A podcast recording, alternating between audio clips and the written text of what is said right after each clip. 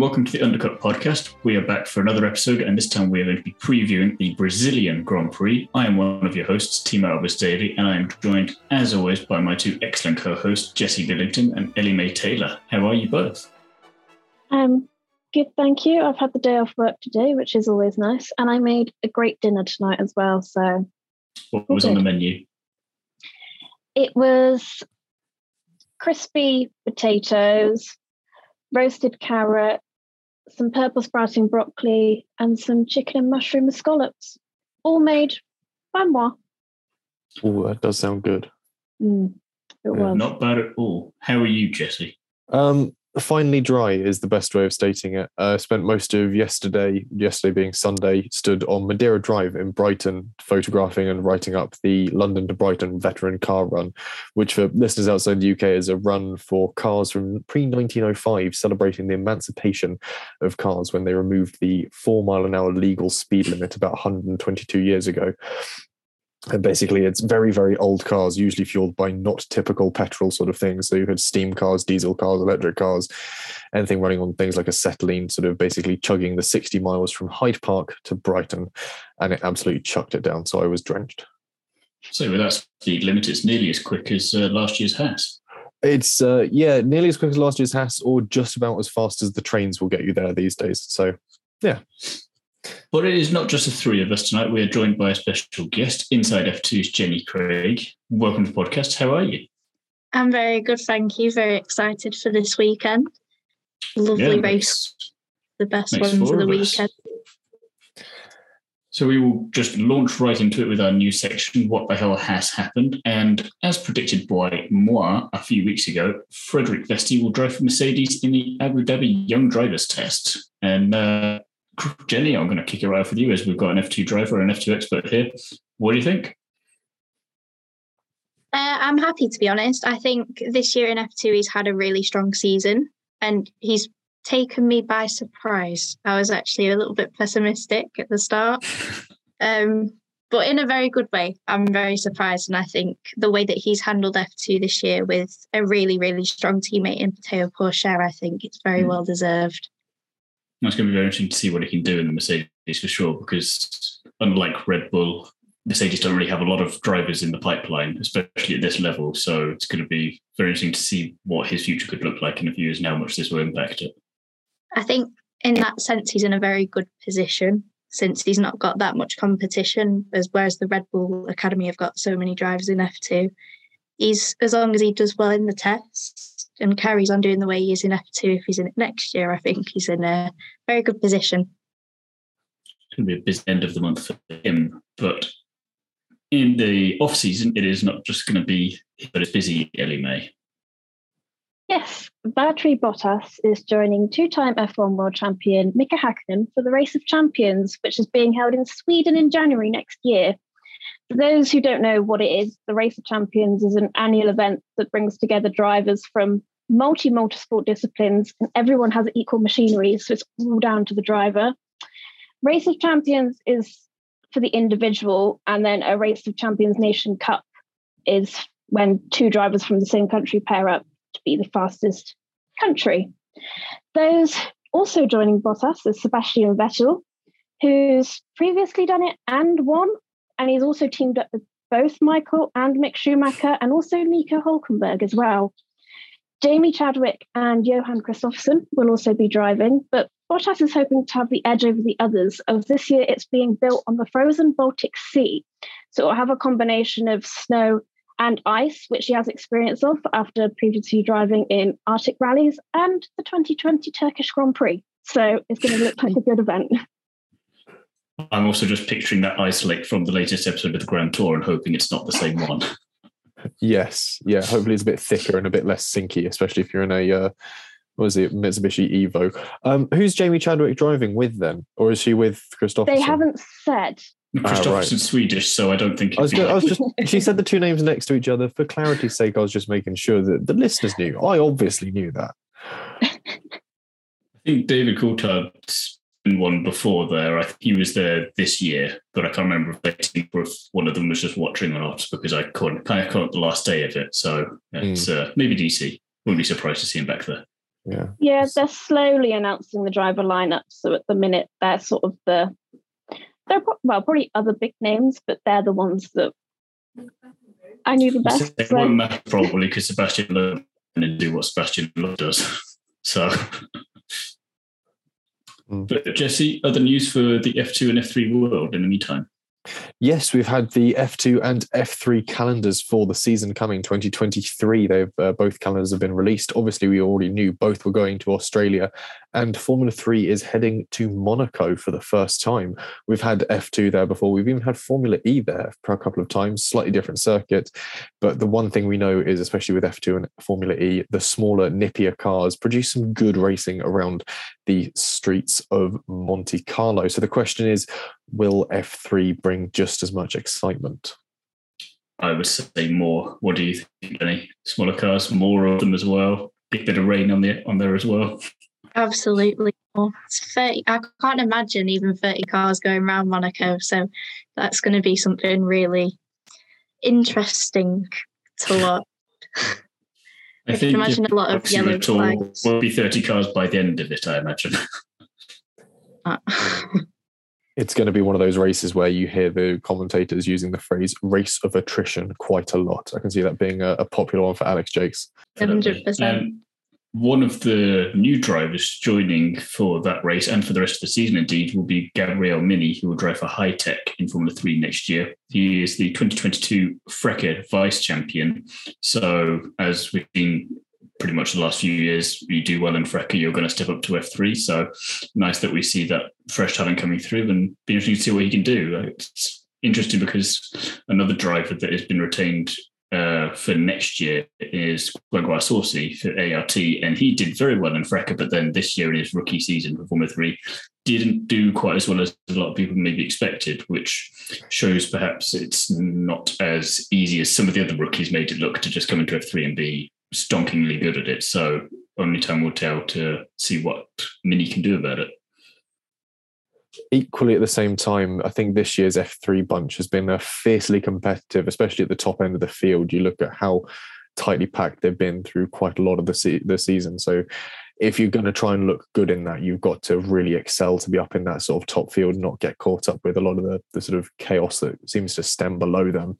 So, uh, yeah, seeing how we've got obviously a FRECA vice champion, that is a fun phrase, um, stepping up to the mark, it'll be interesting. And again, Hitech, pretty solid team to start driving for. They seem to, they know their onions, I think, when it comes to the junior series. So, it'll be a good starting point for Gabriele. And in yet more Red Bull news, Ellie May, but luckily and mercifully something slightly different from what we've been having lately. Yes. Christian Horner has admitted that Red Bull have previously held exploratory talks with Lando Norris to become a driver for them on more than one occasion. But ironically, whenever they've opened up talks, he signed a contract with McLaren the very next day. I think at that moment, it seems obvious why Lando would stick with McLaren because he's developed a lot as a driver, both under Zak Brown and McLaren themselves. And he's been there a while now. He's comfortable with how they work. He's built the team around him. Whilst if he moved to Red Bull, Verstappen at the minute is going to always be favoured. So it doesn't seem logical why Lando would want to move into that kind of environment. And he's also he also believes that McLaren could win a championship in the future. However, in the past few years, they've sort of stayed pretty stagnant as a midfield team. And Orlando in a few years, admittedly, he will be what in his mid 20s. But would he start to get itchy feet and think about moving to a team like Red Bull? At the risk of saying something controversial, which I know is very unlike me, another reason for Lando to perhaps stay with McLaren and not want to go anywhere is because at the moment he, he's quite comfortable where he is. As you say, he's been there a long time, he's embedded within the team. Whereas if he went to Red Bull, either now or at any point in the recent past, he might have had to work a damn sight harder than he currently is because just of what Red Bull expect and what being Max Verstappen's teammate does to a person and to one's soul. Um, so he might just like the idea of at the moment he can he's doing a lot of stuff outside of racing and can focus on that and can get away with that. But I think if he was at Red Bull, he might not have as much leeway and possibly wouldn't have the mental capacity to do it either because of being that second Red Bull driver. I Well, they're think as, oh, sorry. I was going to say. I think as well, um, for a youngish driver going into a team like Red Bull, it's so early on in their career. I think he's we've all seen what it's done to Gasly's career and Albon's career, and going to Red Bull in this kind of environment that they have now that's focused around Max. But if you don't do say like what Perez has done and what Ricciardo's done, if you don't do that or even close, you won't have a seat next year. So it could put him in a bit of a situation like Ricciardo's currently in, where you want to stay in F1, but then this seat from McLaren, if he ever wanted to go back or if he wanted to go anywhere else, it could close up quite quickly. And then the thing that it's done with Gasly and Albon, you could argue that teams have seen them a lot less favourably than they might have if they'd have started somewhere else. Like Gasly's got his reputation back up now, but we all saw what it did in 2020, 2020. So it's been a long road to get back to this point for him. Mm-hmm. Well, So- I don't something that Lando would want or any driver. yeah, why why rock the boat when you're perfectly comfortable? Exactly. last week, a couple of weeks ago, he did DJ for Red Bull, Lando. So maybe he's worming his way in. He's That not is- burning all his is bridges. the beginning of the most far fetched theory for this podcast. Yeah, I thought you were going to add something there, Jesse. No, No, no, just saying he's not really burning all his bridges. I think more on a more sort of technical aspect, it is this case of Lando appreciates what he's got with the McLaren. He's got the security. He is essentially the Max Verstappen at McLaren. He is the dominant driver. He's the one the team is focused around, building cars around, sort of basically running the ship around what Lando wants. And if you're in that position as a Formula One driver, you you're not going to really want to walk away from that unless things start to go horribly wrong. If McLaren really starts to drop down the down the pecking order a bit, I can see him potentially getting itchy feet and deciding to potentially look somewhere else. But at the moment, he's getting a podium every season or so every season. He's getting decent points most races. He's in a car that he can compete with and drive well in, and again keep himself at the forefront of the sport. So should that happen, he's got a good three, four years at that point of really top tier driving, bringing home some decent podium finishes to say, go on then, Red Bull. If you really fancy it, you know exactly what I'm like on track. You've seen the talent over these four years. You've seen me develop as a driver. He's got a few more cards in his hand to play, as opposed to Red Bull simply wanting a young, fast driver who is essentially got a lot more time left to work as Max Verstappen's underling than potentially they see Sergio Perez has. talking of drivers that are trying to capitalize on the future, Dennis Hauger, Jenny, has decided to join MP Motorsport in Formula 2 for 2023. He's moving there from Prema, of all teams, after getting two wins so far this year. Drugovich effect, are we putting it down to? MP Motorsport capitalizing on this success? Um, I'm actually really happy about this news because I've been very intrigued at what Hauger can do in his second season.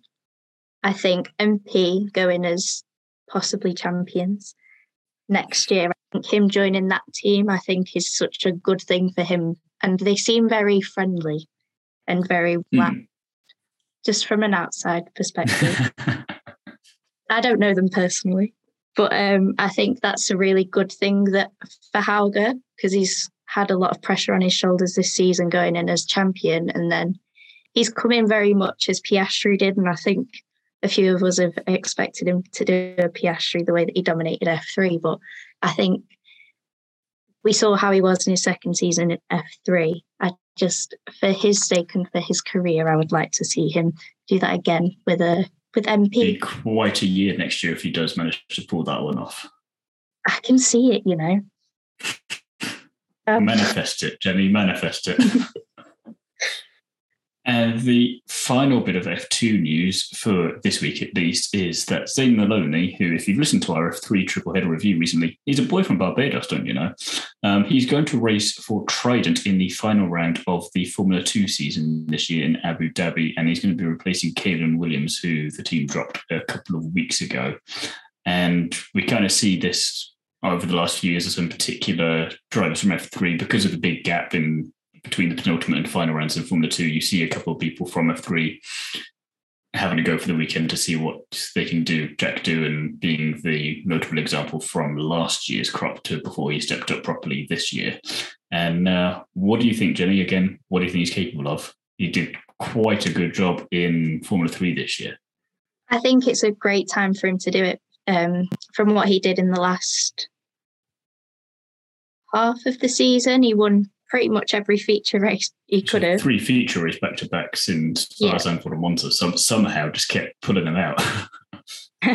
Um, so I think he's got the momentum behind him, and I think I'd like to see him somewhere other than Trident personally. Maybe I think after the season that he had in F3, I'd like to see him more up the field. Um, but I am a little bit gutted about Williams because I think for a first season against someone like Fisher, I think he's actually done quite well.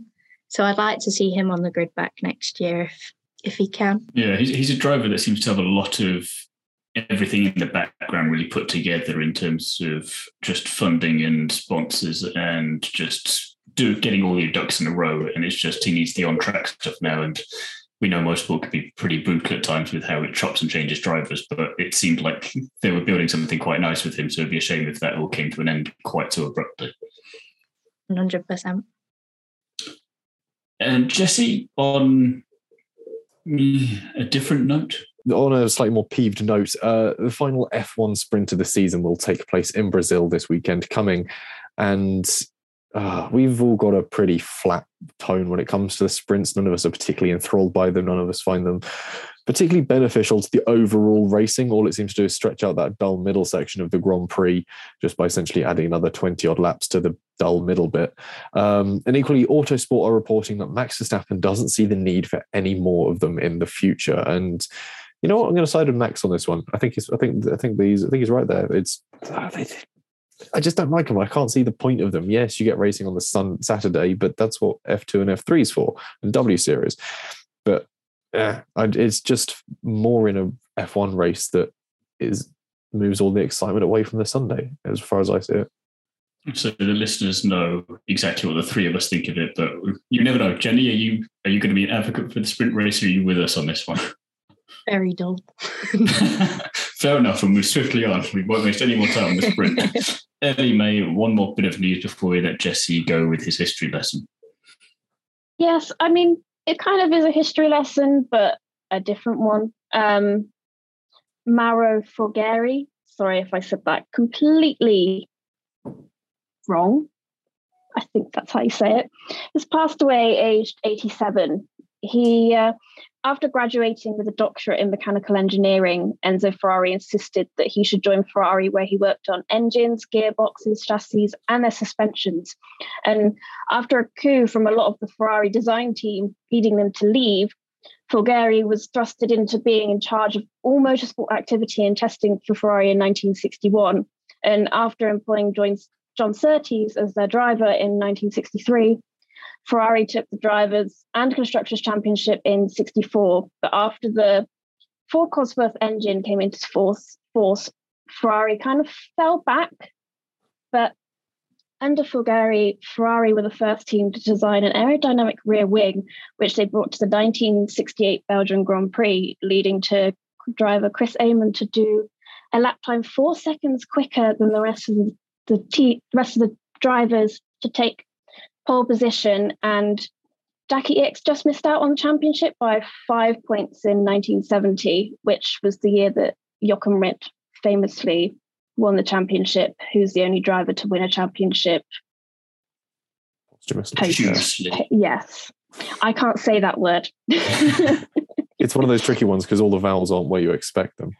yes, and after designing the transversal transmission in 1975, which created a really great weight distribution in the car, Niki Lauda won the Drivers' Championship in both 75 and 77, with Ferrari winning the Constructors in 75, 76, and 77, with obviously 76 being the year where we had the great battle between Niki Lauda and James Hunt.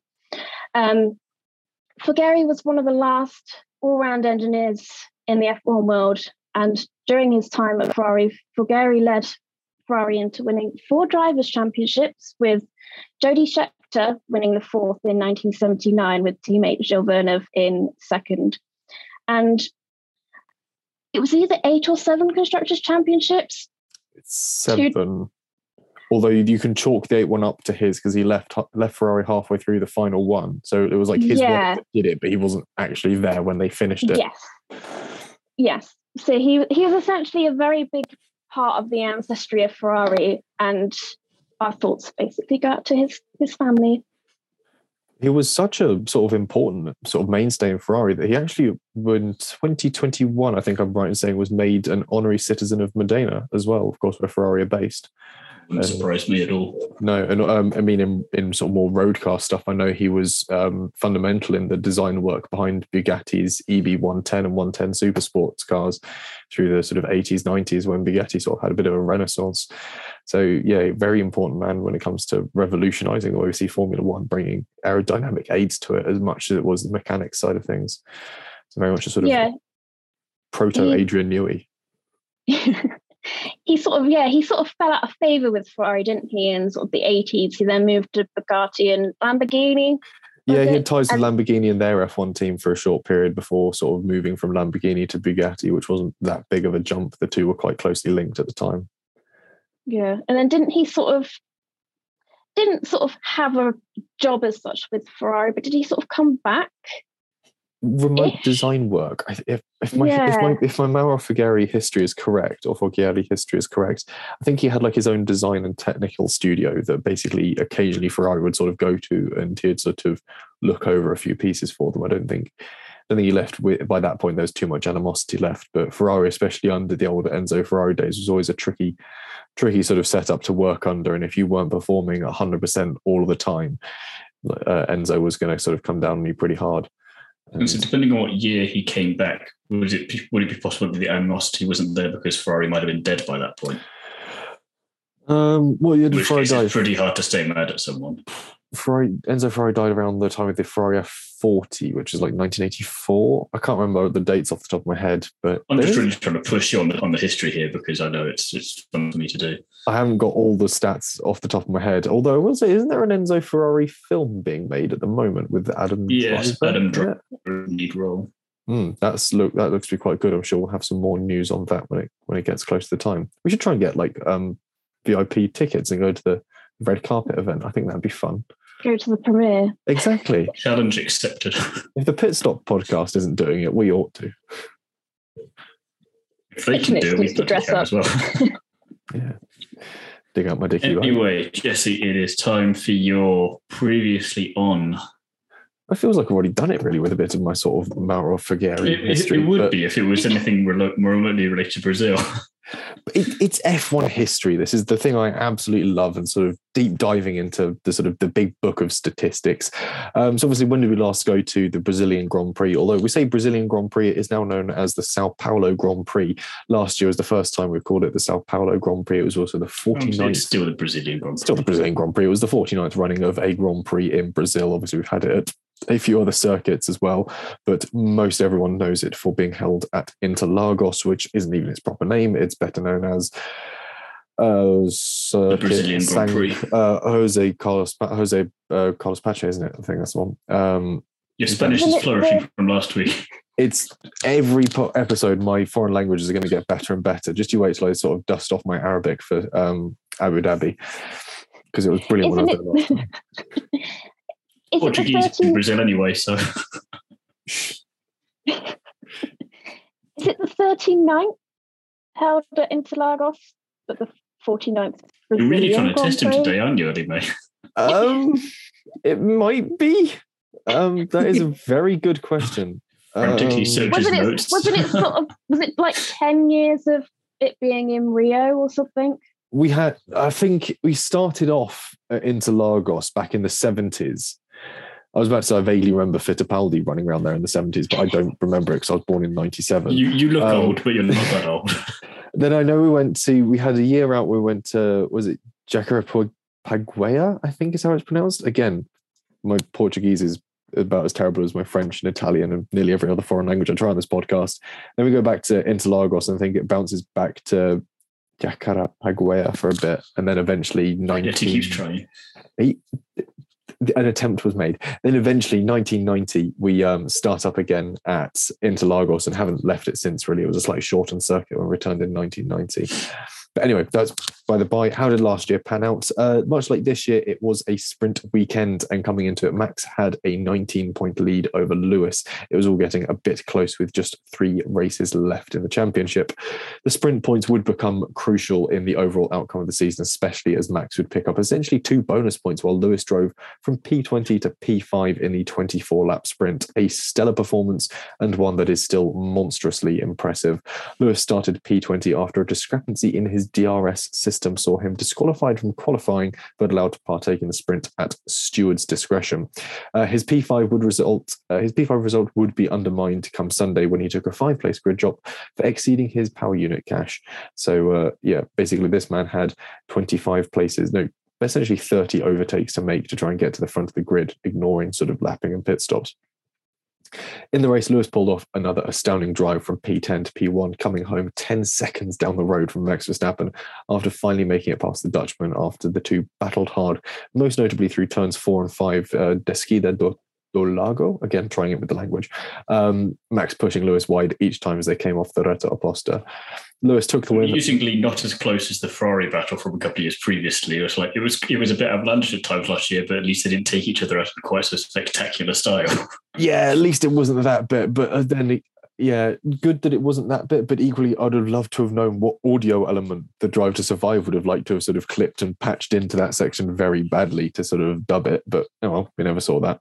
Um, like I said, Lewis took the win, Max P2 and Bottas P3. The gaps, gap between Max and Lewis now just 14 points at the weekend's end. So the real question is who does the track favour historically? This largely means absolutely bugger all when it comes to predictions, but it's fun to look at the history.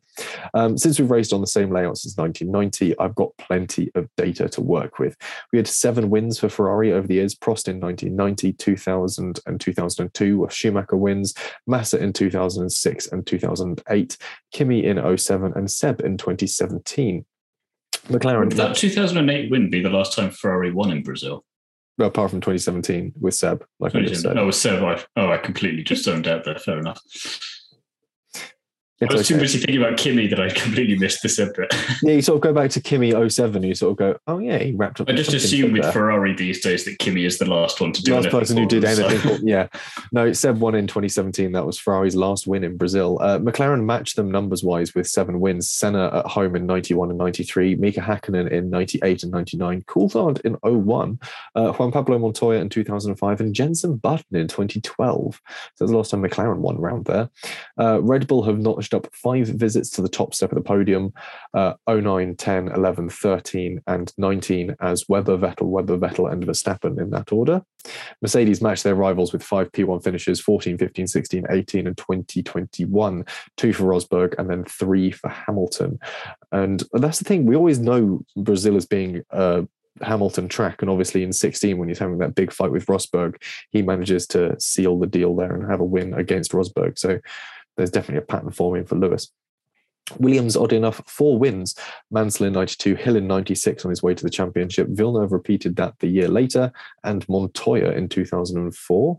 And Benetton also make the cut statistically on this one with two wins for Schumacher in 1994 and 1995.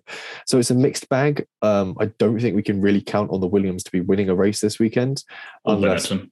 or Benetton, which is now technically Renault Alpine. So maybe I don't know.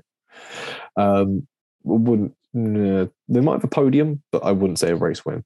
So it's definitely a mixed bag. But if we rely on the history, this is purely down to Ferrari or McLaren. The latter isn't hugely unlikely, as Daniel and Lando have shown they can extract some fantastic pace from the MCL 36. But there's nothing more than a P3 that's been forthcoming to this point. Ferrari do have a race winning car, and it's a circuit where top speed, something they lack compared to the Red Bull, isn't as key as a strong drive. Ah. Yeah. Yes. That's staying in. I'd like to get That's- him. Eddie the did have a cat- point though, not just the cat. Anything Yeah, else the about cat- Possum? Uh, the cats have now changed. This is Lola. Oh, it just uh, it- it's a black cat. I mistook It is a black cat.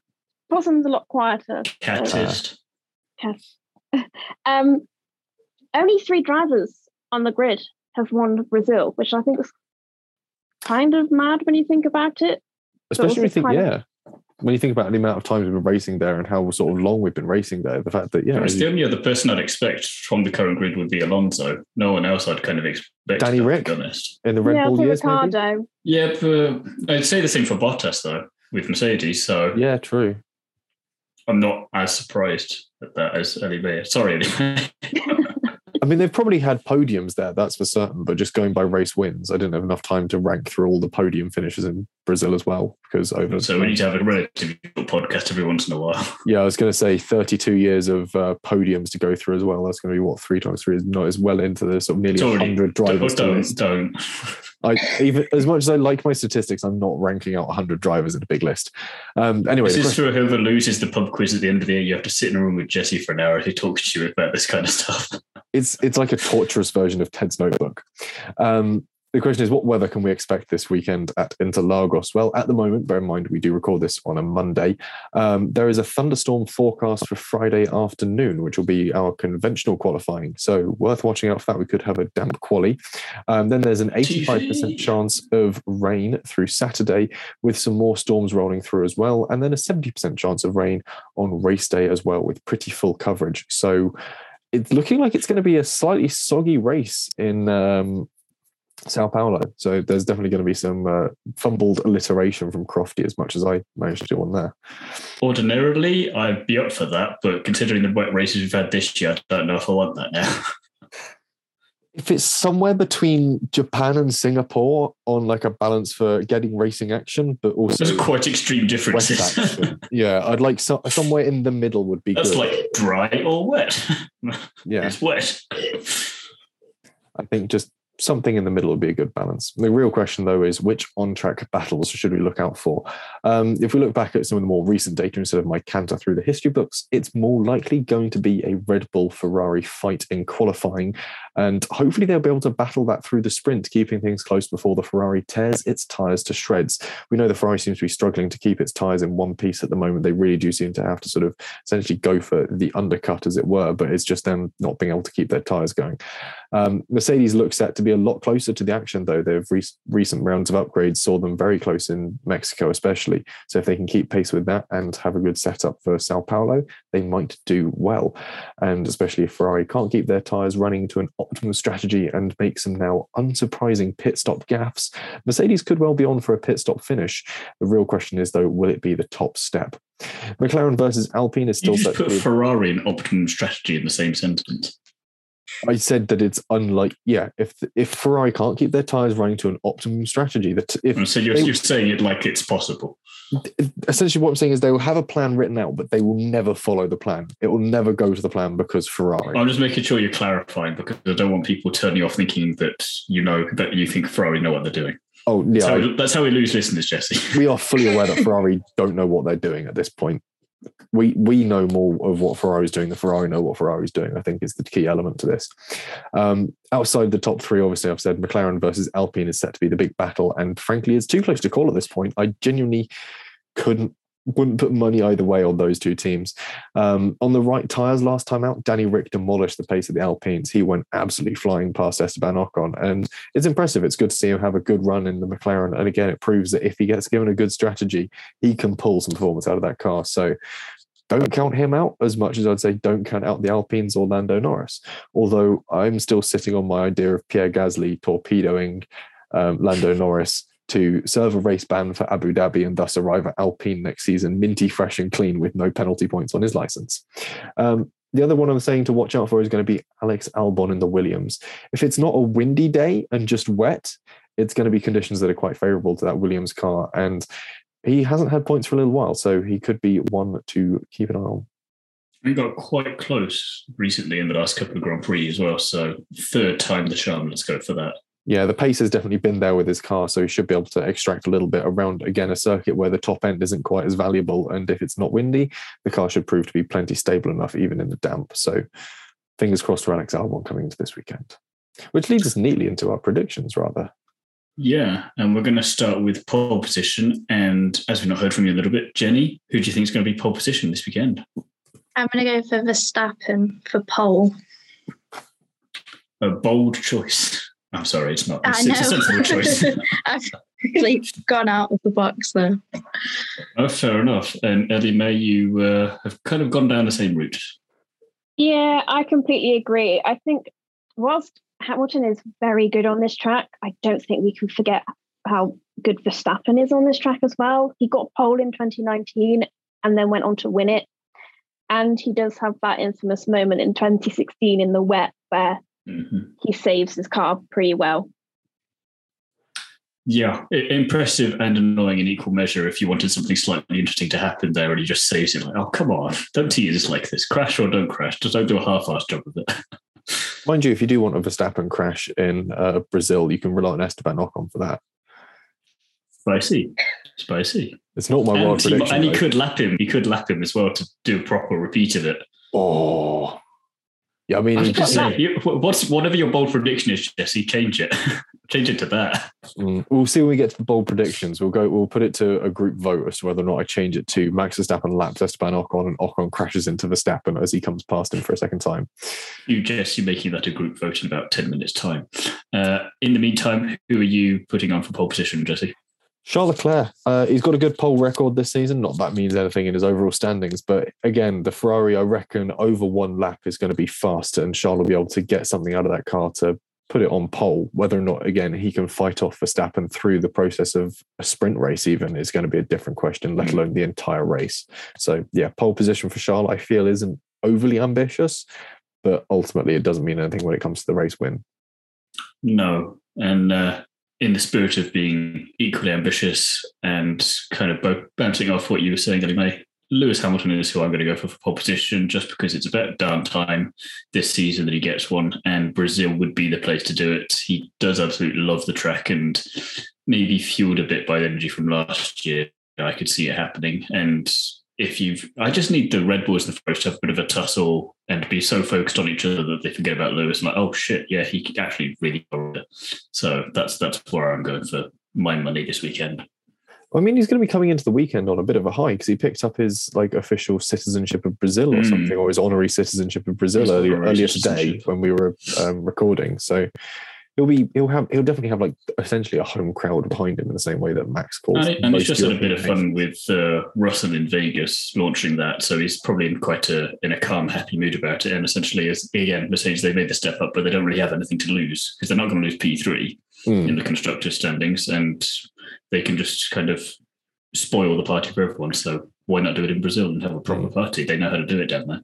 Just dropping this now as a point we I really wanted to circle back to, but did anyone see any of the footage from that Las Vegas sort of opener where they sort of had all the drones in the sky? It looked terribly gauche, to say the phrase. I thought it looked tacky.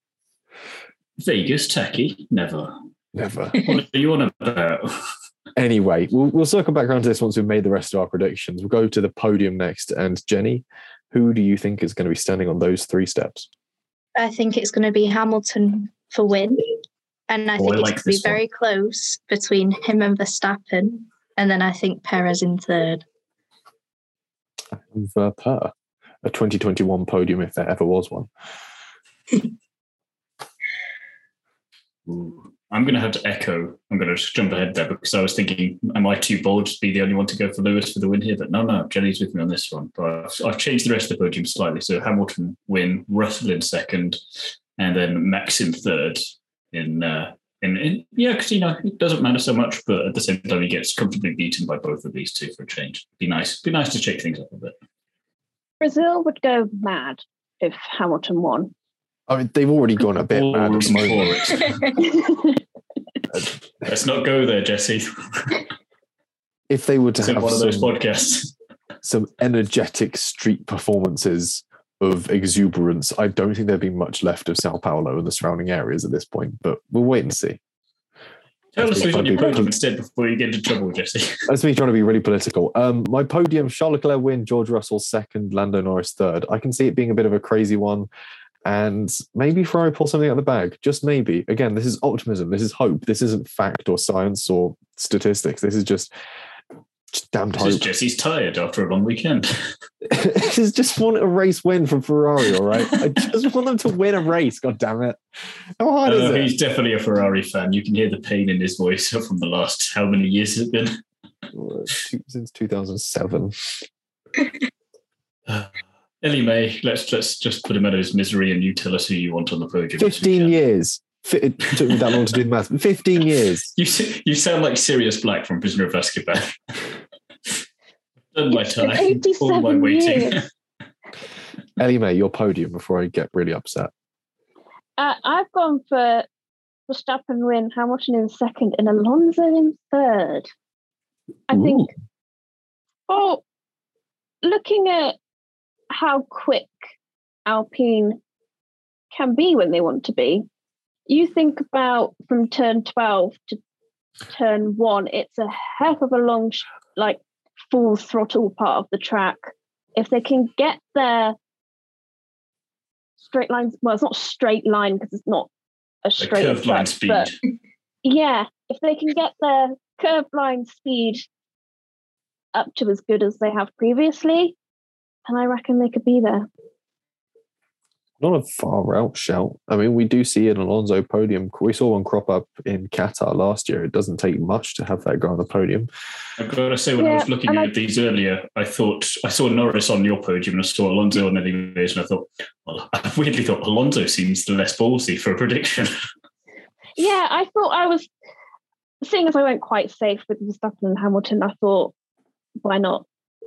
You've got enough of a points lead in this standings to sort of take that gamble. You could I- have pre- you could yeah. have predicted Schumacher, Magnussen, and Latifi as your podium. Scored nothing this weekend and still be leading by a good shot. now you're making me depressed, Jesse. Everyone gets one. Talking of everyone gets one, fastest lap. I am going to channel what I've been channeling for the entire predictions thing so far and go for Lewis Hamilton, fastest lap. Why not? It's Brazil. Same reasons as before. Not far out, but it does rely on that Mercedes being fast, which it hasn't truly been all season. No, but at the same time, George Russell's been very good with getting fastest laps. So again, if he's got a big enough gap out front, then there's no reason why not. Just stick on a couple pair of softs and well, two pairs of softs, but you know, um, could be weird to just stick on two softs and leave the other two else and against the rules, but that's by the by. And just go out and do the what he can do when he's on top of his game. That's true. I forgot forgot George Russell's had a few fastest laps come through. Oh, I don't know. It's doable. And So I'd say it's more doable than the win. Well, I'd still say it's more doable than your fastest lap. Because that Well, requires his well- engine not to blow up. Uh, Fernando Alonso, Ellie May literally just said this for her, the third part of her podium, and you didn't shoot her down. But No, but I, we're, we're getting on all right for this episode of the podcast. I want to keep it that way. And so plus, every time he's had a dig at me, Lola has literally meowed at him. So I've not noticed that, to be fair. ominous ma- meowing in the background on Ellie May's audio. There's a cat judging me right now. I wonder how that'll sound Yes. when I put the podcast sort of audio filter on it in um, Premiere Pro. We'll wait and see. Anyway, you've gone for Alonso for your fastest lap, for better or for worse. He'll do it in the first 12 laps for his engine Let's go. And it will just stay that way for no one else to beat it. Yeah, then there'll be safety cars, rain, chaos. Um, yeah, I can see that happening. We mentioned George earlier, Ellie May. yeah, I've gone for George Russell. Whoever put next to it, if it ain't broke, precisely that. Thank you. That was my point.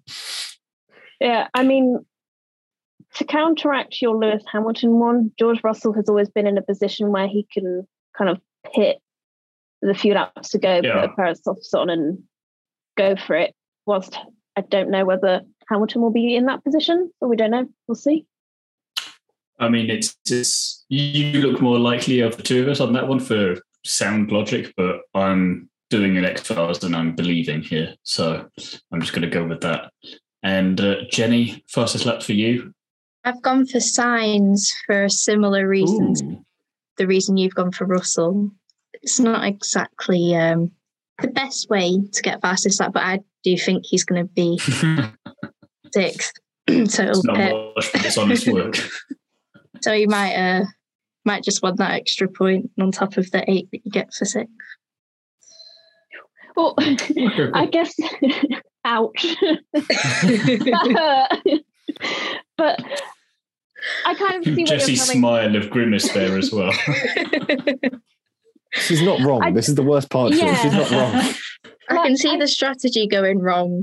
He drops back to seventh eventually because of the natural gap between the top six. Get ahead, pit, just as like a compensation point for the strategy. Yeah, I definitely see where you're coming from because if you think the reason George Russell's been pitting for the fastest lap is to get that extra point away from what Leclerc and Perez. So hmm. Sainz can easily do that because now he's in a battle with Hamilton. He's in a battle with both Mercedes, really. They're both very close to him on points. So it'll be interesting to see quite how that Jesse's pans out. diplomatic way of saying behind. I'm not going to admit it. I'm in, I'm in denial, okay? At the start of the year, I predicted that man would be winning the championship, and now he's in sick. Denial. I Not said- aged well, has it? No. And I said Ferrari look like they have a world championship winning car. So Oh Yeah. no, they do anyway. That's the worst part of it. They do. They just don't know how to use it properly. You, do, I know, you should Yeah. be grateful that you weren't here at the start of the season when Thiemo and I did our big sort of season predictions, because That's not going to be good reading. I tell you now. I haven't filled in many of them as green on the big Excel sheet. Yet. no, you It's- haven't. Oh dear. A lot of them are actually red. Um, just- We'll move on to world predictions, which reading what I've written here is a surprise to me because I thought I predicted this for Abu Dhabi. So I'm very surprised with what I've predicted for Abu Dhabi now. I have no idea what that's how have you forgotten? it was Um, quite a wet I- prediction for Abu Dhabi. Well, yeah, that just means I must have been high on ketamine at the time. I don't know. We'll find out because if it's bonk, more bonkers than this, then I'll be very intrigued to see that when we record that. Anyway, for this one, Brazil, I have predicted, and I must not want points here because all of this has to happen for me to get one point. I'm going to say that Vettel, Ricciardo, Ocon, and Sainz, which is already getting screwed up by Jenny's fastest lap and the whole story there, they all finish higher than their teammates in the Grand Prix which means they've got to beat Stroll. Okay, pretty easy. But then Norris and Alonso and Leclerc. So either I'm a genius and we will find out in less than a week's time, or I am just classic Top Gear and ambitious but rubbish. I don't want to massage your ego, but let's see. Vettel beating Stroll, easy. Ricciardo beating Norris. Gasly torpedoes Norris in the first turn, and thus so that plan plays out. So Ricciardo immediately finishes ahead of him. Ocon finishing ahead of Alonso. I'm taking my own spit. Ocon finishing ahead of Alonso, easy. Alonso's engine's going to die. Sainz finishing ahead of Leclerc. Ferrari No. fuck oh. up the strategy. It's Don't give me hope. That's all I'm just I'll saying. Unless Ocon comes second, which makes Alonso still in third for my podium prediction, I don't want it. That's the only way you, you'll allow that. yeah. An interesting weekend indeed. Why Jesse- didn't you add? Why didn't you add mm. Perez to that? Why did you go for like the Vettel, Ricciardo, Ocon, Sainz? Why did you not think Perez? I wanted a to you chance. at I made this prediction back in August, and I don't know what my logic was. I again, I thought I'd done this for Abu Dhabi because it was the last race of the season, and three out of four of these drivers would not be either with the team they are with next year or in the sport. And Sainz, I just wanted to be nice to him. So What happened to The fact- Ocon? Yeah, what did, what did you predict happening to Ocon? no, I meant Wait, because was Alonso. this- No, I meant because Alonso's leaving, so I just Oh. thought it'd be fun for him to, to Oh. beat him. Oh, fun to be beaten Okay. in like his penultimate in his last race. Yeah, yeah. Because I Oh, was annoyed with him going to Aston Martin. Uh, So you're asking me to justify past Thiemo's decisions, and I can't do that right now. I don't think Just past move. Thiemo is going to be able to justify these decisions. Well, it doesn't matter. He's in the past. It doesn't matter now. So Jesse, move When swiftly on and give us your wild prediction. Um, well, obviously, uh, what I've written on the big Google Doc that we use to put all this together is if the above isn't spicy enough for you, then how about double Haas points? Ninth and tenth doable. Okay, yeah. I, gonna- want to. I want to hear your logic. I don't know. I just figured there's going to be enough chaos that the two of them are are just somehow. And they're not going to be caught up in it. They're they're going to be far enough down the order that the chaos happens ahead of them and they just simply trundle past. I think trundle is the And best way to trundle being describe operative word It there. is. It's the best way of describing a Haas at a race weekend is simply trundling. Maybe for some reason they have to start in the pit lane, Exactly. Everyone else crashes in front of them and they just go past. They come out of the pit lane P1 and P2. Yeah, Bada yeah. bada into the They just look around like, what's happened? It's sort of, oh, no, oh, okay, right. I, I wouldn't put it past them to somehow muck it up from there because it is at the end of the day Haas. But Everyone, everyone crashes into the first two corners. They come out, turn four, drive into each other. No one finishes. yeah. Anyway, I just think I think Haas double points is doable. Although you were going to try and back me into a decision earlier on, which I can't remember what it was now. Uh, Ocon yes. Going into Verstappen. Yes. Ocon That was going it. into Verstappen as Verstappen laps him down into the S's. Okay, because of course at this point I'm now third in our sort of predictions championship. I've not really got anything to lose and or win at this point. Ellie May is getting the Freddo Frog of champions. So do I trade my Haas double points for Ocon gets lapped by Verstappen? And then tries unlapping himself and crashes into him. Yes. Jenny, does he do it? I don't know which one's more unlikely, to be quite honest. So- I love the fact that Haas double points is on the same level as that. go for it. Go for it. It's happened before. Don't know how I'm And to I fit that can't all in a little box on our little sort of predictions. Just graphic. put Ocon Verstappen and we'll know what you mean. When did it happen? 20. 17, 16, 17. something around there. I think 17. Just put just put that. Ocon Ocon gets So lapped Verstappen history repeats 20. itself. Yeah. and Max collide as history repeats. I see that with you, Ellie May, though, you are trying to help me slightly with your wild prediction. Mine's just I've been in pain since Austria and gone into a downward spiral. And I may as well get a point out of it and say at least one Ferrari is out of the top 10. Which would suit me just fine if it's Charles Leclerc. Well, I like the open endedness of it also being at least one Ferrari. Because, of course, Ferrari have a habit in Brazil of them both being out of the top 10 and thus also out of the race. So you, you As, as long as Leclerc crashes first, then or retires first, then I still technically get my thing for him finishing ahead in the official standings. So I will take that ambiguous thing from Ellie May there of at least one. it's I need the points if I'm going to try and make any kind of challenge to him with two races to go. So You've got you've got a gap of five points to make up. I've got a gap of seven. It's not happening, mate. yeah, that's why it's not happening for you. But I got to give it a good old college try. I guess but at the uh, minute, at the minute, I'm Red Bull. Jesse is Mhm. Ferrari. Thiemo is Mhm. Mercedes. No, Thiemo's Mhm. closer. I'm Mercedes. Thiemo's Ferrari. no, no, No, I- I- because you're no, no, no. Ferrari. My track record that- this season, I just overtook you. So Yeah, you were in the lead at one point, I was. and then I came along. I've not been in the lead at all. Yeah, Ellie May came in late to the whole thing, a bit like Red Bull. when it Technically, Red Bull did as well with their two Yeah. DNFs early on. Oh God. Jenny, what a prediction from you before we descend into chaos again? I think since it's raining, well, probably raining, I'm going to go for Latifi getting a point, and not just one actually. I'm going to go for more than one. Emphasis on the surfer points. Then okay. Mm-hmm. The TV win here we come. How many points has Albon got? Four. Yeah, I want to say So four. Where's the big spreadsheet? And so he's got to do what he did to George last year in a way and somehow get more points than him for, for a while. Yeah, if it, I think- if it wasn't for George's P2 at Spa, he would have finished ahead of him. Yeah, Albon's on four points at the moment. Latifi is currently on two. So mm, if he got like seventh or higher, then he would overtake Albon in the champ- championship. Imagine that. And then just drops mic and leaves. I was going to say, he Yeah. just goes out, goes out on an absolute high like a boss. Although, if Latifi doesn't score any more points, he'll have had what's at nine points in total across his career. Won't have broken double figures. mic drops and walks out at the end of Abu Dhabi. Job done. Is that What would be Oh, even no, more impressive be. if he then does join IndyCar and wins it next year?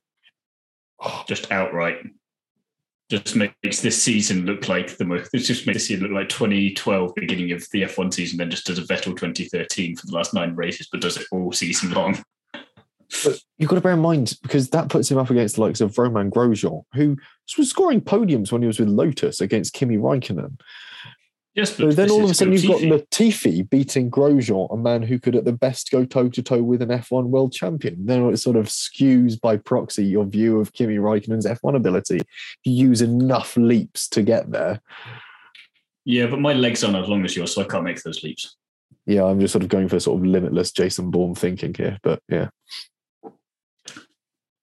And on that weird note, do we have anything else we want to say before we conclude this episode of podcast? Do we that want is to s- related to Brazil, maybe.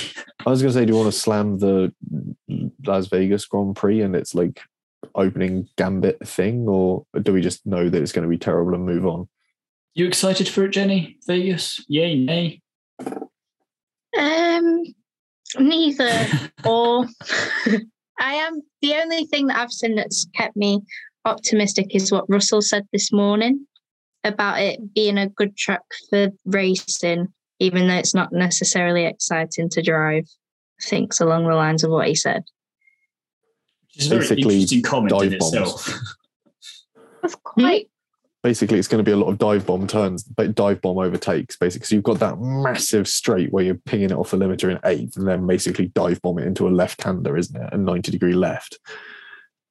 In which case, then bold prediction for Las Vegas next year if we're going for dive. Bombs. If you say bombing this. Perez and Verstappen wipe each other out, I'm going to find wherever you are and strangle you. I mean, I wasn't. I was going to say someone gets ill and Ricciardo fits in, sits in for them and does what Ricciardo does best and dive bombs past everyone at some point during the Grand Prix and absolutely wins that like a boss and then leaves again because he's got to go back to let the normal person get back in their seat. Or So tries to dive bomb actually- Verstappen and goes in the back of Verstappen. Verstappen He can't does that the best. Verstappen. How about we go to Las Vegas, we get Piastri really drunk. Ricciardo then has to fill in, wins the Las Vegas Grand Prix in a McLaren, the team that obviously kicked him out of F1, and then just leaves and doesn't. And Are you happy with him retiring after that? That's the way you're making it sound there. no, Look at the conflict on her face as she tries to decide. I just think, yeah, And he just doesn't have have to to elaborate any further, does he? Comes in, wins, true. leaves. I did just have to check that um, Piastri is old enough to drink in Vegas, and he is. He's 21 at the moment, so that's fine. So we're not breaking any laws there. How old's Logan Wait. Sargent? Um, good question. Because that would be He'll funny. be 21 either this year or next year. Uh, he's already 21. Oh, December 31st, 2000. Ugh, we're old. Mm. We are old. Very old. On that terrible disappointment, we're going to ignore Vegas, focus back on Brazil, and we'll just hope that uh, Brazil is more exciting than Las Vegas, which surely is an absolute certainty. So, as I said, that's all we have time for on this week's episode. But you can find more of us in many places, and we're going to kick off with our special guest, Jenny. If people want to find you other than on this podcast and this episode, where can people find you? uh, inside F2 or on Instagram or on Twitter, both of them, my name with a 43. Perfect. Ellie May. I feel like such a fraud saying mine because it's just not true. You can change that at any point, by the way. We just put it there and we all edit these notes. You could You, can just you could say whatever you say want. it. Yeah. I know, There's no but, contract here. I know, but I'm also trying to think where can I be found, and I, I, I don't know. For those of you who are not regular listeners, Ellie May often goes off on a philosophical rant at the end of the podcast about where people can find her and in what capacity. Ellie May's Philosophy Corner. This week, the You- writings of Nabokov. You can find me at the dentist. Going there tomorrow. I, I guess well, so. Yeah. Jesse, where can people find you? I got Um, nothing for that. yeah, I got nothing. My improv um, skills are not quite there yet. if you, if you want to find more of me, you can find me across the internet on Instagram and Twitter. Just look for Jesse on Cars. And if you want more of my work in more of a physical format, you can buy Classic Car Weekly. We've got a new issue out on Wednesday. It's got all my pictures from the London to Brighton run in it, as well as uh, David, my editor's story, as he rode along in a 1904 Darracq from uh, Hyde Park to Madeira Drive. Plus, we've got a preview of the Classic Motor Show at the NEC, which is going on this weekend. Mercifully, I'm only working the Friday and Saturday, so I've got the Sunday to watch the Grand Prix. I was very clear about that when I sort of booked out that weekend. So yeah, if you want more of me, too. you can find me on the internet and in print format. As for myself, if you want to find more of me, I write for Is It Fast and Paddock Sorority, and I have my other couple of podcasts, the Nitro RX podcast and On the Kerbs, where there's an interview out with W Series Chloe Chambers, and I am obviously on Instagram as well. We'll stick all of the details for all four of us in the description to this episode, so you don't have to listen back to us for all of that. And we will see you again next week for our review of the Brazilian Grand Prix. So we shall see you then. Thank you very much for listening. Goodbye.